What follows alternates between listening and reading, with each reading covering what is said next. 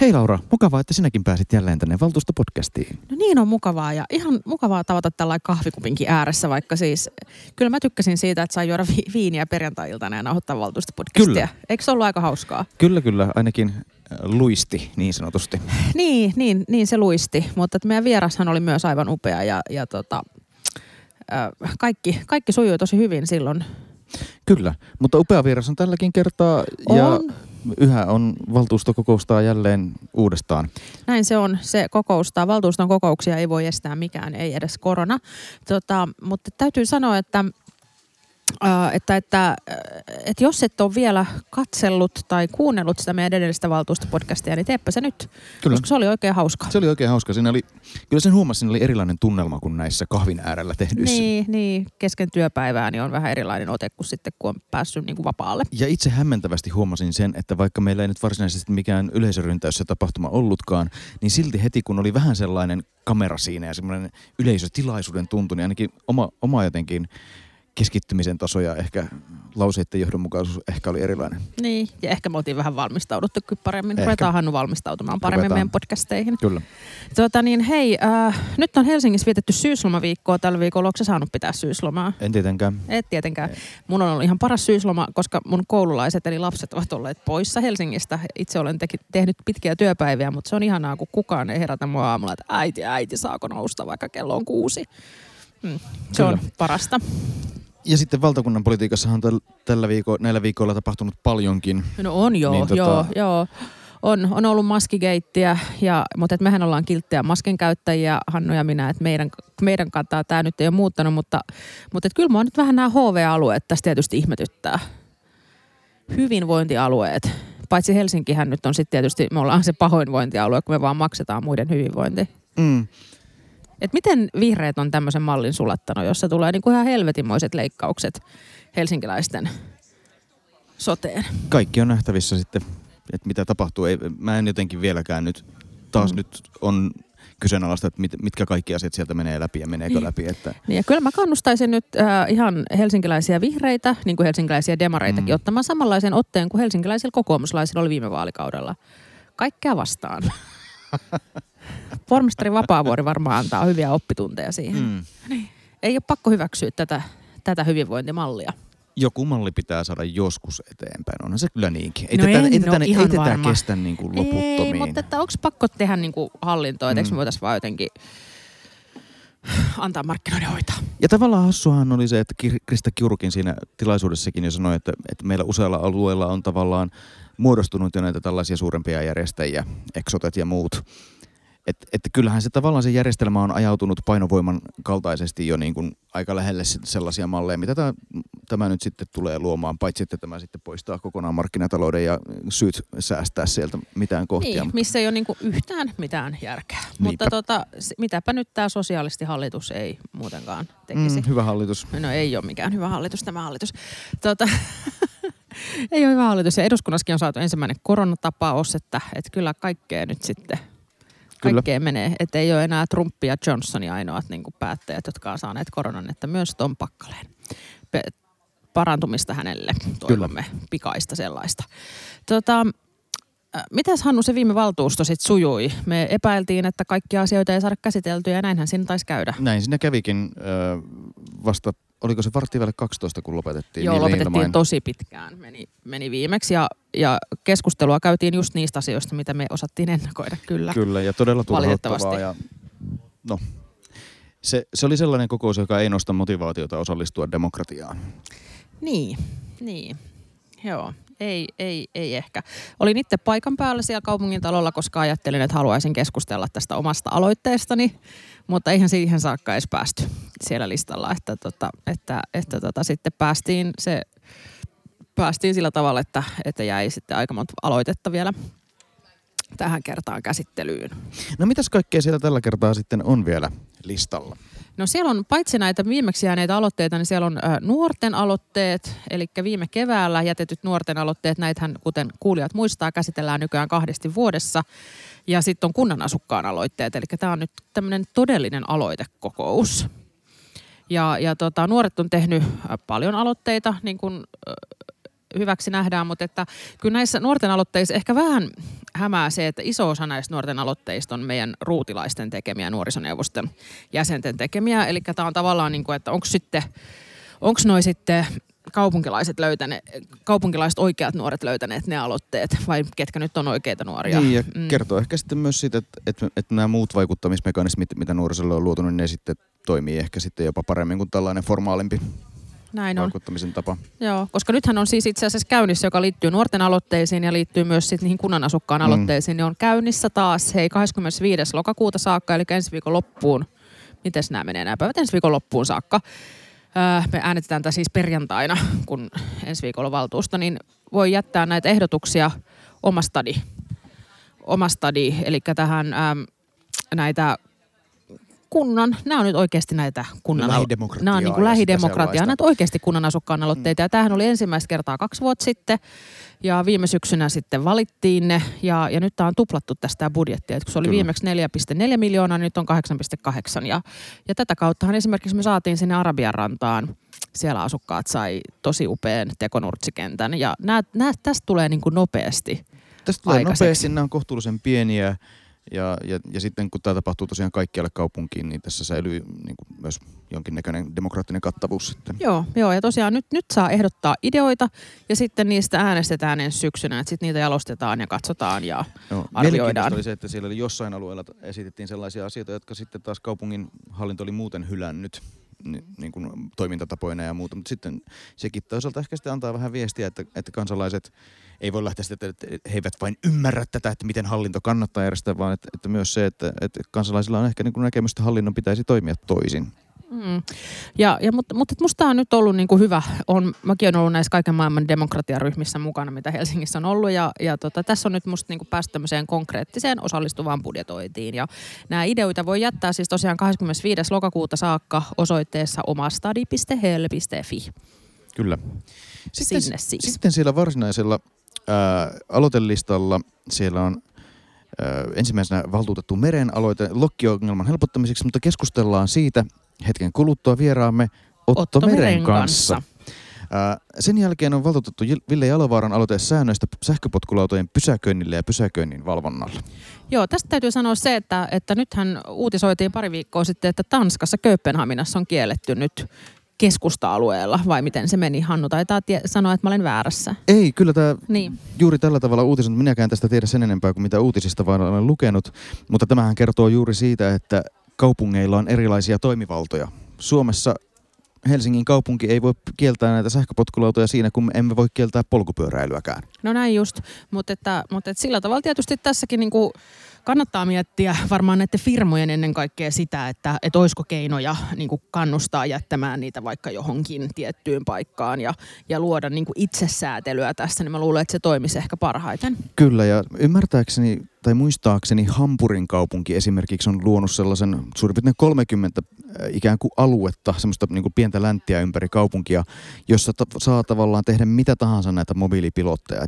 Ne on sellaisia pieniä länttejä, joihin sitten just näitä erilaisia skoottereita ja muita voi kaupunkipyöriä jättää.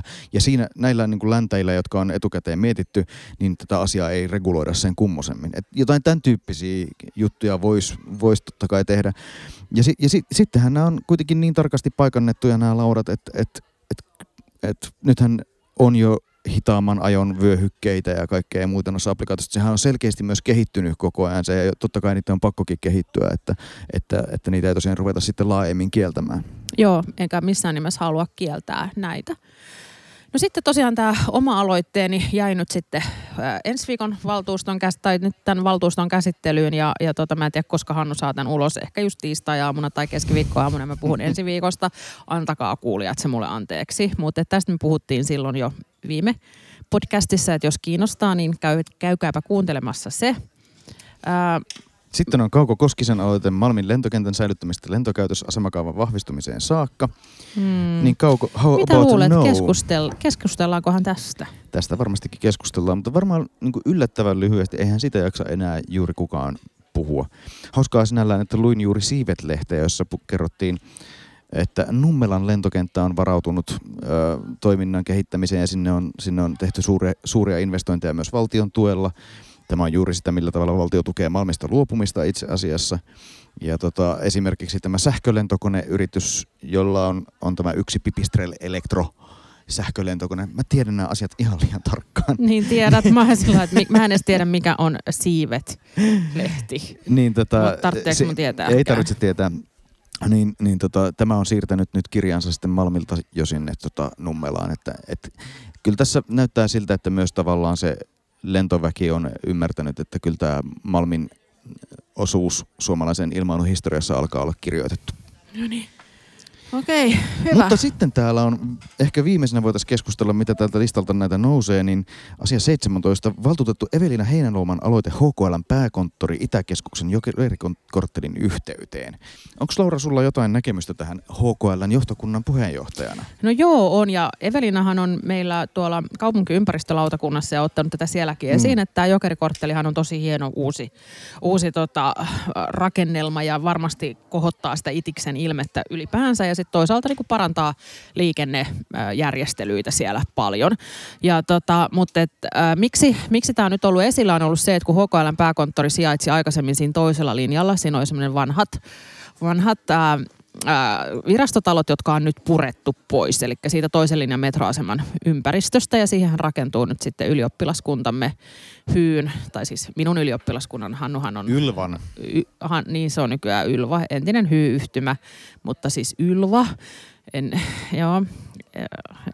kaikenlaista se nykynuoriso tekee, niin Ylvahan rakentaa siihen nyt sitten uutta korttelia. Ja tässä yhteydessä tietysti sitten HKL:kin miettii, että miten ne pääkonttoritoimet, mihin ne sijoitetaan. Ja tässä niin kuin musta oli modernilla tavalla HKL lähti sit miettimään siitä, että olisiko olemassa jo niin kuin ihan olemassa olevat tilat. Että ei tarvitseeko niin kuin kaikkea aina olla jotain uutta. Ja HKL niin kuin pääkonttori on nyt pääasiallisesti siellä Vallilan varikolla, missä on Vallilan ratikkavarikko. Että siellä on suurin osa toiminnoista ja osa on sitten sijoitettu sitten Herttoniemeen HKL, siellä on semmoinen valvomarakennus siinä metroaseman vieressä ja sitten Vartiokylässä on metrovarikko. Ja musta on niin kuin modernia toimintaa. Et mietitään, että tarviiko olla jo erikseen joku paikka. Ja nyt nämä on niin kuin luontevasti siellä, missä HKL:n toiminnotkin on. Että tavallaan, että HKL on aikoinaan ollut kuitenkin paljon isompi silloin, kun ennen HSL, silloin kun HKL hoiti myös niin kuin tämän koko meidän joukkoliikenteen. Ja silloin on ollut niin kuin perusteltua isommalle pääkonttorille, mutta ei enää. Kyllä. Ja toki tässä on varmaan montakin perustetta Eveliinalla, mutta yksi on selvästi, että hänellä aika usein johtotähtäjänä oleva Itä-Helsingin kehittäminen. Ja tämä on tosi ymmärrettävä ja hyvä tavoite. Ja mun mielestä siinä tuen häntä. Mutta kuten tästä aloitevastauksestakin lukee, niin itse asiassa HKL nämä toiminnot on tosiaan sijoittuneena Itä-Helsinkiin. Ehkä Herttoniemeen siihen vielä niin luetaan, mutta sitten kuitenkin se metrovarikko sitten on varmasti sitten niin sanotusti idässä. Niin, ja kyllähän se Vallillakin on niin kuin itäistä kantakaupunkia, että idemmäksi mentiin. Kyllä. Kalliosta itään kaikki. Mutta minusta tässä on niin kuin hyvä tämä vastaus ja se, että ei tarvitse aina niin kuin lähteä miettimään, että nyt olisi oltava joku hieno uusi lippulaivarakennus tai konttori. Näinpä näin. Otetaanpa vieras sisään. Näin tehdään. Tervetuloa Valtuustopodcastiin. Otto Meri, valtuutettu, juristi, mitä kaikkea muuta? Kiitos Hannu, joo. Mukava olla täällä. Joo. Mä luen just päivän ylioppilaslehden otsikkoa, joka kertoo, että pian Itä-Suomen ja Helsingin hanhille saattaa tulla kuumat paikat. Siitä pitävät huolen Otto Meri ja hanhinyrkki. Sä oot päässyt siis hanhinyrkin rinnasteiseen asemaan ylioppilaslehdessä. Joo, mä oon aika otettu tästä, mutta pyrin siihen, että hanhilla olisi kuumat paikat piakkoon. Mikä sulla on kaikkein näitä lentäviä eläimiä vastaan? Koska tänä keskiviikkonahan meillä on valtuustossa sitten myös lokkien ampumiseen tähtäävä aloite tuolla käyn valtuuston keskustelussa. Ei mulla mitään lentäviä otuksia vastaan ole, mutta lokit ja valkoposkihanhet vaan sattuu olemaan sellaisia eläimiä, jotka aiheuttaa helsinkiläisille eniten haittaa ja tuottaa ongelmia, niin ne on semmoista, mihin mä halunnut puuttua. Ja sattuman kautta ehkä osittain, että nyt just samaan aikaan tulossa sekä nämä hanhialoite että lokkialoitekäsittely. Tässä mun on pakko vielä ottaa toinen sitaatti, koska tämä on aivan mahtava. Siis tämä ylioppilaslehti, joka on tietysti siis munkin mielestä niin kuin parhaita lehtiä, mitä on olemassakaan, niin tämähän on, että on pitänyt Arabiaa semihippinä kaupungin osana, mutta täältä on tullut aika paljon supporttia hanhihommalle. Täällä on niitä varmaan niin paljon, että vaaleanvihreän ihmisenkin pannu menee jumiin, Meri kertoo. Ja tämä on nyt musta niinku ihan mahtavaa, koska siis Otto, sä oot tietysti siis ryhmätoverini kokoomuksen valtuutettu, ja tämä semihippi oli jotenkin musta niinku ihanasti sanottu.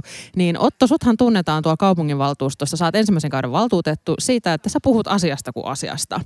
Niin miten sä, kun sä sut valittiin valtuustoon silloin kohta 3,5 vuotta sitten, niin miten sä niin päätit ottaa tämän tämmöisen päivystävän dosentin otteen tuonne valtuustosaliin?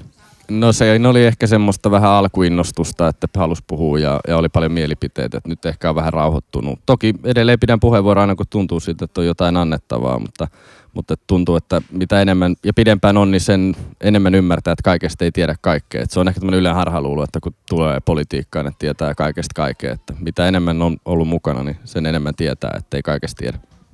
Joo, näin se on. Se on hienoa nähdä, kun nuoret miehet kasvaa vähän vähemmän idealisteiksi. Tai siis ehkä vähän vähemmän idealisteiksi. Tai sitten ehkä niin kuin vähän sillai alkaa ajatella, että joku muukin voi tietää kaikesta kaiken kuin ihan itse. Mutta sä oot tehnyt näitä hanhialoitteita tässä pari, mutta mitäs muuta sä teet?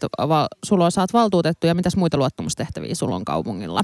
Joo. Ollaan tällaista aina meidän vierailta kysytty vähän, että keitä he oikein ovat. Joo, eli valtuuston lisäksi on kaupunginhallituksen varajäsen ja sitten ehkä se lempitehtävä on kulttuuri- ja vapaa-aikalautakunnan jäsen. Että liikuntaa ja kulttuuria, nuorison asiaa edistämässä siellä lautakunnassa. Ja sitten on muutama muu maakuntahallitus ja valtuusto ja näin. Mä ajattelin jo, että se lempitehtävä olisi ollut se maakuntahallituksen jäsen. Sehän on semmoinen niin kuin Hannun ja mun ihan yksi lempiaiheita on aina tämä Uudenmaan maakuntahallinto. Mitä mieltä sä oot, hei muuten nyt näin ajankohtaisella viikolla, niin nythän meillä ei tukkaan sit maakuntia, tulee näitä HV-alueita, joista tosi heti jo kotus ehti älähtää, että mitä ihmeen HV-alueita ne on, mutta miltäs tää sun juristin korvaan kalskahtaa? No tämä HV-aloitus itse asiassa hyvä, kun nostit esille.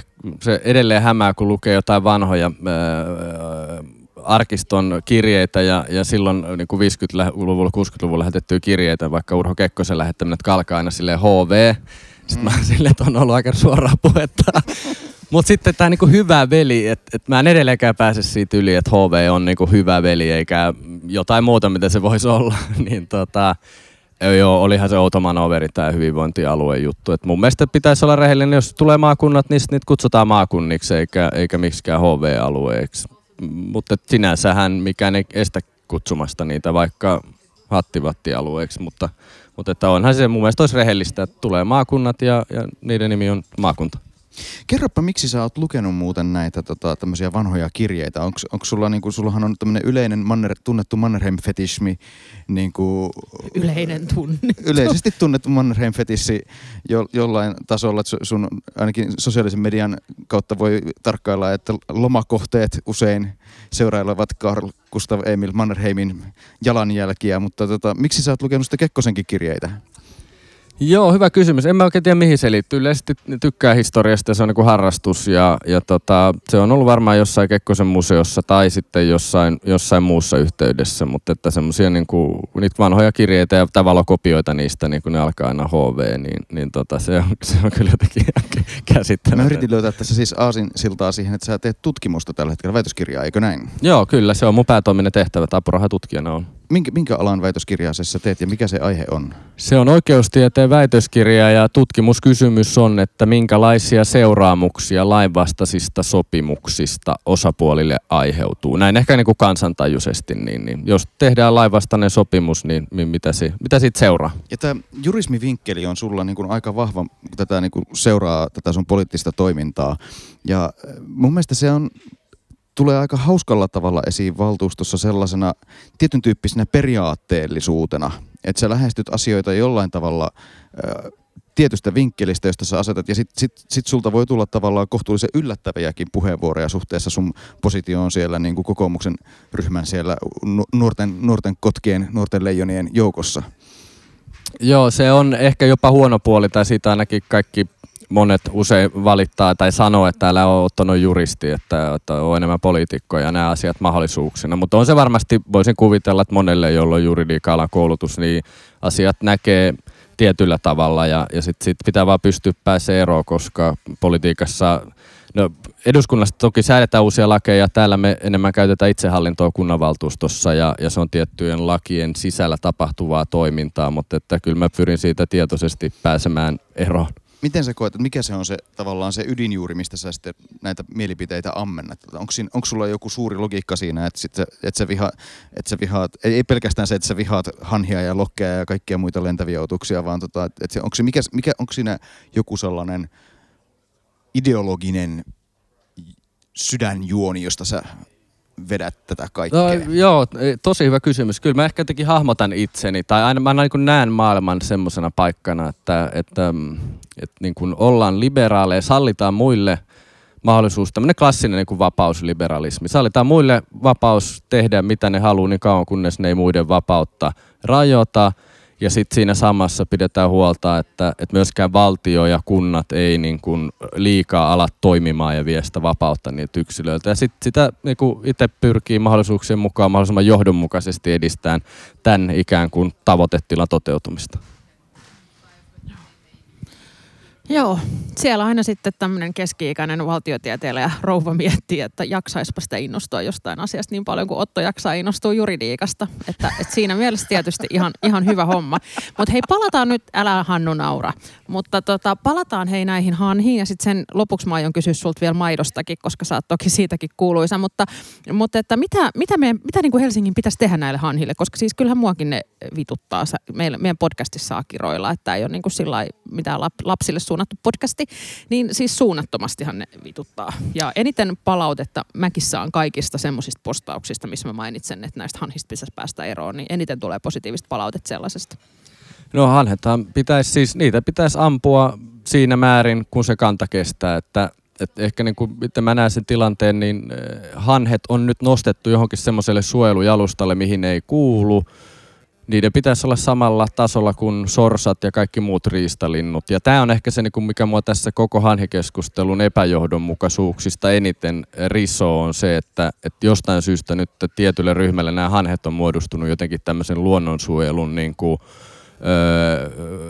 veistokseksi, jota ei saa siirtää eikä sitä saa niin kuin romuttaa. Että nyt hanhet edustavat sitä, että nyt taistellaan luonnon monimuotoisuuden puolesta ja mitään ei saa tehdä, kun jotenkin se kokonaisuus, jos ajatellaan niin kuin johdonmukaisesti, niin, että, niin kuin luonnon kestävä käyttäminen, riistalajien kestävä hyödyntäminen olisi niin kuin omasta mielestä sitä, mikä kokonaisuutena ottaen edistäisi kaikista parhaiten niin kuin luonnon monimuotoisuuden ja ekologisuuden ja ilmastonmuutoksen vastaisen taistelun niin kuin toteutumista ja kehittymistä, mutta että jostain syystä näistä hanhista nyt on tullut ehkä tämmöinen symbolinen, jollekin ryhmälle symbolinen asia, että ei saa tehdä niin kuin käytännössä mitään. No mutta eikö se ole kuitenkin direktiivisuojeltu laji?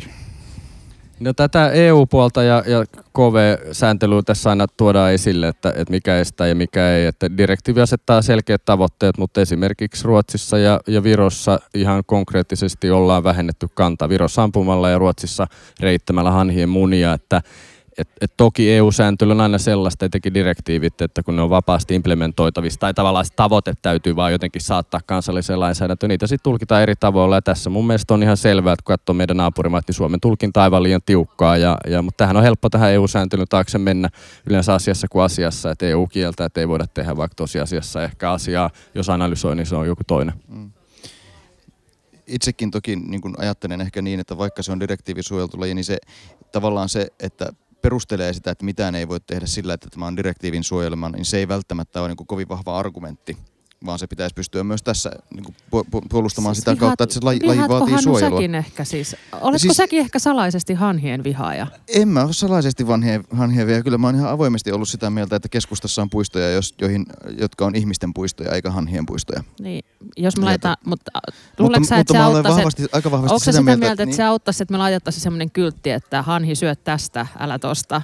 Että uskoako sä näihin hanhien buffeepeltoihin? No kyllähän siis, eikö se ole tavallaan kuitenkin ihan asiantuntijoiden esittämä vaihtoehto. Kyllä mä siihen sikäli uskon, että jos niitä pitää vaan tosi johdonmukaisesti useampi vuosi ajaa pois näiltä keskustan niin kuin valittavilta valittavista paikoista. Ja ne, kyllä ne varmaan sitten sinne siirtyy, minne niiden toivotaankin siirtyvän. Joo, tästä mä oon samaa mieltä ja siis kannatan myös näitä buffet-peltoja. Mutta se edellyttää totta kai sitä, ne hätistellään niiltä kunnon pelloilta. Ja se, kun ei yhtä ilman toista, ne molemmat edellyttää toisiaan. Ja siis tässähän on hauskaa, että kun on kaksi käytännössä hanhiongelmaa Suomessa. On tämä Itä-Suomen, se muuttohanhi, jotka menee pellolle, aiheuttaa ne taloudelliset vahingot, ja sitten on tämä Helsinkiin pesiytynyt populaatio, joka aiheuttaa sen merkittävän viihtyvyyden alenemisen. Niin kyllä mä olisin valmis siihen esimerkiksi, että buffeepeltona voisi toimia nämä niin kuin Helsingin puistojen viheralueet sen aikaa, kun ne hanhet tulee tänne ja pari viikkoa odottaa ja lähtee sitten muuttaa etelään. Mutta se, että kun nyt se populaatio, joka täällä pesii, on käytännössä toukokuusta nyt sitten syksy, eli koko kesän. Niin häädetään ne pois, jotka ei tänne ikään kuin kuulukaan, ja sitten ne, jotka aiheuttaa tällä hetkellä Itä-Suomessa haastetta, niin annetaan niille tulla buffetpeltoinen tänne, koska kyllä se 2 viikkoa varmasti täällä kestetään, koska se on niin kuin se muuttopopulaatio, ja se ei niin kuin haittaa. Että tämmöiseen niin kuin ratkaisuun mä olisin valmis, josta mun mielestä hyötyy sekä Itä-Suomi että Helsinki. Keskeisestihän tässä on kyse siitä, että mitä tämmöinen lähivirkistysalue on. Meillä Helsingissä usein puhutaan sitten, että on tavallaan metsäisiä puistoja, mitä meillä on keskuspuistoja nämä. Mutta sitten täällä ihan niin kuin kantakaupungissa kyllä ne on, nämä rakennetut kaupunkipuistot on se, mihin kaupunkilainen menee virkistymään. Ja se, että meillä on Töölönlahti ja Kaivari on niin ne on käyttökelvottomia, niin. Samoin kuin itse asiassa mun mielestä Suomenlinna, niin. Mikä on ollut siis, jotenkin Suomenlinnasta tämä musta näkyy ensimmäisenä, että siellä tuli niin kuin ekaksi ne pellot, tai ei pellot, vaan siis nurmikentät, jossa itsekin olen nuoruuteni piknikit kaikki viettänyt, niin ei voi mennä sinne enää piknikille. Mm. Että onhan se ihan tosi surullista. Mutta siirrytäänkö sitten hanhista ja linnuista maitoon? Ja sähän, Otto, yllätit varmaan ihan kaikki. Milk energy. Jopa itseenikin. Jopa itsesi sillä, että sähän teit aloitteen, mitä sä teit, maidon tarjoilun, miten se puolittaminen. Meni? Kieltäminen niin, siis se, kokonaan. Kun, joo, niin. Eli se oli tämmöinen minuutin päähänpisto, se täytyy yleensä harkitsen paljon pidempään poliittisia avauksia, mutta tämä tuli. Mutta se syntyi siitä, kun tosiaan keskusteltiin Atte Harjanteen aloitteista puolittaa tämä maidon ja lihan kulutus. Mä ajattelin, että tämähän nyt on aika niin kuin symbolinen ele. Sitten mä aloin miettiä, että mitä haittaa sitten olisi, jos maidon kokonaan luopuisi. Mä itse en käyttänyt silloin, lapsena jo jonkin verran ja eduskunnassa kanssa, mutta sitten mä olin luopunut, mietin, että elämä ihan hyvin rullaa edelleen ja että ihminen ei sitä tarvitse. Että no miksi ei tekisi semmoisen aloitteen, että luovutaan se nyt kokonaan. Tämmöinen ihme niin kuin näpertely tässäkin asiassa. Lopetetaan se ja sitten teidän aloitteen, että Helsingin kaupungin yksiköissä luovutaan maidon tarjoamisesta ja pidin sitä hyvänä aloitteena ja pidän toki edelleen, mutta että kaikki ei ollut sit samaa mieltä tästäkään aloitteesta mun kanssa. Sait sä tuosta kontaktointia tai jostain niin kuin kaupungin ulkopuolelta, otettiinko maidon tuottajien liitosta yhteyttä? Siis, sehän me toki tiedetään, että Mikko Kärnä aloitti hirveän someraivon, että teillä oli Mikon kanssa ollut yhteistä tämä niin kuin hanhi-ongelma, mutta että sittenhän sähän sait tämmöisen valtavan niin kuin pöräyksen sieltä, mutta just niin kuin, lähtikö eri nämä lobbaustahot liikkeelle? Joo, mutta lisättiin Valion johonkin tämmöiseen niin kuin tiedotuslistalle, että sitten alkoi tulla Valiolta joka toinen viikko viestiä ja aina jollain ympäristökärjellä ja mutta sitten parhaat puolet tuli 2 maidontuottajalta jostain pohjoisesta, niin he sitten soitti ja halusi sitä näkemyksiä. Ne oli itse asiassa aika niinku parasta, mitä politiikassa usein on, että kun sitten joku alan asiantuntija, ammattilainen soittaa ja sitten siinä tavallaan 2 maailmaa kohtaa eräällä tavalla. Ja ihan siis hyvää keskustelua. Toki tuli sitten muutama postikorttikin, mitkä oli vähän vähemmän mairittelevia, mutta jo se jotenkin, se kyllä herätti se maitoaloite. Varmaan kun suomalaisilla on, meitä on niin kuin aivopesty lapsesta saakka Teemu Selänteen ja muiden kasvoilla, että maito on hyvästä Ben ja Johnson. Näin. Silloin kun mä olin pieni, se oli Ben Johnson. Kyllä. Meitä on niin kuin eräällä tavalla aivopesty. Mä ymmärrän, että se vaikuttaa sitten hirveästi, että monilla on vahvat tunteet pelissä, mitä tulee maitoa. Joo, mä oon opettanut mun lapset juomaan vettä. Se on tosi hyvä. Vesi tulee hanasta. Mutta no hei, mitäs nyt sitten? Mitä tapahtuu niille kauppatorin lokeille? Mitä tapahtuu mitkä linnut saatat seuraavaksi tähtäimeen? Lokeille toivottavasti tapahtuu niin, että niitä ei enää ruokita ja ne, siis se oli järkyttävää nytkin, mä kesällä ostin yhden pehmytjäätelön, mikä on mun lempiruokaa, niin edeltävä nainen, jota varoteltiin. Tiesethän sä, että se tehdään maidosta. Kyllä, joo. Mutta se on mun lempari, niin edellä oleva nainen Lippakiskalla Espalla osti semmoisen jätskin ja sitten se myyjä vielä varoitti sitä ja mäkin kuulin, että kannattaa varoa, ne lokit on erittäin aggressiivisia. Sitten tämä nainen vanhempi rouva sanoi, että joo, että hän syö varovasti. No auto armias 15 metrissä oli päässyt sitten kiskalta poispäin se lipan alta, niin semmoinen 20 lokin lauma hyökkäs Ja 2 sekunnissa käytännössä puhdisti sen naisen ja jätskin. Ja siis se oli aivan kauhean näköinen se tilanne. Ja siitä mä sain taas sen niin kuin pontimen, että okei, oli vähän hänen omaakin syytään, mutta että eihän me, niin kuin mun mielestä on aina uhrin syyttäminen tavallaan siitä, että joku muu toimii väärin, on niin kuin, ei ole niin kuin oikea tapa ratkaista ongelma. Ja siitä tuli tämä idea, että jotain nyt täytyisi tehdä, että ei toi ole tervettä, että ne lokit hyökkäilee tolleen, että toivottavasti sille jotain sitten tehdään. Laseria on esitetty, tai esitin sitä, Hollannissa on käytetty, mutta ilmeisesti siinä on jotain esteitä, että sitten se sokaisee ja se on ihan tietenkin isokin este. Mutta jotain täytyy saada tehtyä, että siellä voisi rauhassa asioida kauppatorilla ja syödä jätskiä ja nauttia. Joo, kyllä se on totta. Mä muistan, mutta aika hyvin mun mielestä esimerkiksi kesällä, kun oli tämä ihana Senaatintorin terassi, joka oli Hannun ja mun suosikki, niin siellä oli musta aika hyvin, kun siellä oli tehty ne lokki... Siimat. Niin musta sieltä se toimii aika hyvin, mutta just se, että tietysti koko kaupunkia ei voi siimoittaa. Joo, se toimi hyvin ja itse asiassa, mutta jostain syystä lisättiin sähköpostin jakeluun, jossa oli aiheena oli Senaatintori uuden jättiterassin lokiongelman ratkaiseminen. Mä roikuin siinä listalla useammankin sähköpostin ajan ja siis siinä oli useampi firma, jotka teki sitä ja selvittiin ja näin, että se hoidettiin tosi mallikkaasti ja mun mielestä siitä pitää ottaa mallia myös niin kuin kauppatorion osalta ja muidenkin, mikäli tämmöisiä vastaavia jättiterasseja tai muita tulee, niin se oli hienoa, että Helsinki otti tosissaan se lokiongelman ratkaisemisen. Eikä siellä, mä näin muutama loki, mutta ne ei jättänyt mitään haittaa, että se onnistui niin kuin sanotaan. Joo, ei kun se on niin kuin, että se oli mä olin itse positiivisesti yllättynyt siitäkin. Nyt kun tämä ensimmäinen valtuustokautesi alkaa kääntyä niin sanotusti loppusuoralle, niin miltä tämä on tuntunut? Onko se ollut mielekästä? Koetko, että sillä, että nimenomaan sut valittiin tuonne valtuustoon, että sillä oli merkitystä? Muutakin kuin, että sait itse muutaman someriidan aikaan Kärnän kanssa. Mä oon tykännyt. Mikä on yllättänyt eniten ehkä se, että asiat ottaa aikansa. Että se, että kun lähti ja ihmettelin, miten politiikassa aina kestää ja yksinkertaisten asioiden toteuttaminen, niin miten se voi olla niin pirun vaikeaa ja ottaa niin paljon aikaa. Niin nyt ymmärtää ehkä, että mikä siinä on osin taustalla.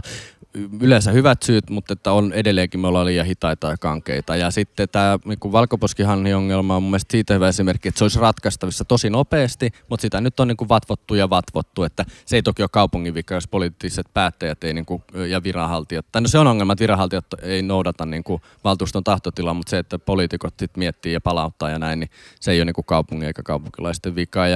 Mutta kyllä on tykännyt ja vielä niin kuin isoja asioita, mikä tässä on jäänyt käsittämättä, on niin kuin asuntopolitiikka ja kaikki siihen liittyvät niin kuin suuret epäkohdat, jotka on oikeasti isoja epäkohtia, jos puhutaan lokeista tai valkoposkihanhista, jotka on niin kuin toki epäkohtia, mutta että niin kuin asuntopolitiikassa on valtavasti vielä muutettavaa ja parannettavaa. Ja se on ehkä se, mikä nyt sitten sai asettumaan vielä uudestaan ehdolle. Piti hetki miettiä, että onko enää annettavaa, mutta uskon, että asuntopolitiikan osalta on paljon vielä. Eli toisin sanoen silläkin tavalla erikoislaatuinen politiikka, että mietit, että onko vielä annettavaa. No niin, toihan mahtavaa. Ja kyllähän siis Oton kanssa olisi tosiaan voinut keskustella myös tästä hitaasta asiasta ja siitä olisi saanut vaikka kuinka paljon tekemistä. Mutta hei, kerro nyt vielä meille, että sä oot siis helsinkiläinen ja siis meidän kuuntelijoille ja mistä päin sä oot ja sitten mitä sulla on isoja hankintoja tässä suunnitelmissa, koska se tietysti kiinnostaa kaikkia sun äänestäjiä. Joo, mä oon Laajasalosta lähtöisin Itä-Helsingistä ja nyt totesin, että asun nyt Alppiharjussa, mutta olisi tarkoitus muuttaa tässä, niin takas vähän niin kuin kuitenkin lapsuuden seutuville Ogeliin, niin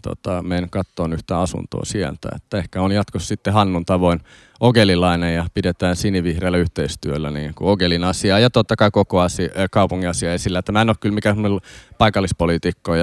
No oot sä aika hyvin niitä Etelä-Helsingin niin kuin urheilukenttiä ajanut. Että kyllä sä niin kuin aikaisemmin asuit siellä, niin oot sä niin kuin ollut myös hyvin.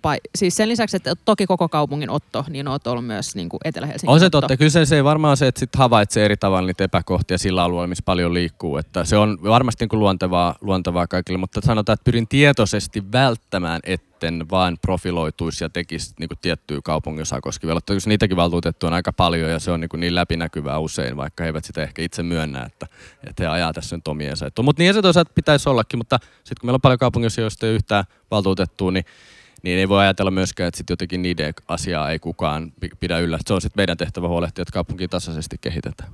Ja sähän tunnet siis monet Helsingin kaupungin osat kuin omat taskusi, kun olet asunut ympäri kaupunkia. Hei, kiitos Otto. Ja ensi keskiviikkona Helsinki-kanavalta tosiaan voi seurata, miten Oton lokkialoitetta käsitellään. Kyllä. Otetaanko lokit hengiltä vai ei? Kiva, kun pääsit vieraaksi. Kiitos Laura ja Hannu, oli mukava olla täällä. Kuulas Laura, tässä kohtaa mun täytyy vielä paljastaa sulle, mitä mä tein viime kesänä. No mitä sä teit viime kesänä? Mä kävin Oton kanssa ampumassa. Eikä, kyllä, apua. Kyllä, haulikolla. Oliko sä ampunut koskaan aikaisemmin? En mä, kun mähän on tällainen sivari, niin en mä ole ikinä ampunut millään tuliaseella. No niin, miltä se tuntui? Oli jännää. Ja sitten tässä oli vähän just tää, että yksi syistä, miksi en mennyt armeijaan, oli se, että mä tykkäsin siitä vähän ehkä liikaakin, että tavallaan parempi pitää mun kaltaiset hullut irti aseista. Niin, irti aseista, joo, en tiedä. Mutta hauskaa, että Otto pääsi meille vieraaksi ja meillä tosiaan siis kokoomuksen valtuustoryhmässä, jos vihreiden valtuustoryhmässä on paljon nuoria naisia, niin meillähän on valtuustoryhmässä paljon nuoria miehiä ja tosiaan tämmöistä keski-ikäistä töölöläisrouvaa se aina välillä vähän naurattaa, mutta ei pitäisi nauraa, koska nuorissa on tulevaisuus. Mennään äsken tätiselittämisen puolelle paikotellen, mutta kyllä se siitä. Niin, mähän on myös Oton entinen esimies, että ehkä se niin kuin selittää asiaa, mutta Mutta hauskaa. Esihenkilö. Esimies. Eikö mä saa olla esimies? Ihan miten haluat. Niin. Mun mielestä niinku, no joo, en mä tiedä. No. Esihenkilö. Pomo. Kyllä. Pomo. Niin. Pomonainen. Boss lady. Mut hei, kiitos tästä. Kiitos ja itsellesi. Palataan samoihin asioihin seuraavaan valtuustoon tullessa, mutta silloinhan me tiedetään jo, että kuka on Yhdysvaltain seuraava presidentti. Tiedetäänkö me? Eikö me tiedetä? Voi kauheeta. Apua. Ainakin silloin valtuustokokouksen aikana ehkä tiedetään. Eihän me tiedetä, kun niillä kestää se ääntenlaskenta. Sekin on totta. Joo, hyvä. Mutta toivotaan parasta. Toivotaan parasta ja mä kuuntelin tällä viikolla ihan mahtavaa. Oli Pod Save Amerikassa, oli Barack Obama vieraana ja vähänkö siitä tuli hyvä mieli. Yhdysvaltain presidentti, joka osaa muodostaa kokonaisia lauseita niin. Ja niistä lauseista muodostuu kokonaisia kappaleita ja ajatuksia. Ajatuksia kyllä, joo. Ja sitten se jotenkin Obama sanoi siinä, että democracy is a struggle. Niin mä ajattelin, että kyllähän se näin on, että jatkuvaa taistelua. Kyllä. Mitäs se Anni Sinnemäki sanoikaan? Demokratian luonne on hidas ja mietiskeleväinen. No niin, jotain sen tyyppistä. Hei, kertokaa kavereille Valtuustopodcastista ja kuunnelkaa monta kertaa meidän jaksoja, niin meidän luvut nousee. Yes. Kiitos, moi moi.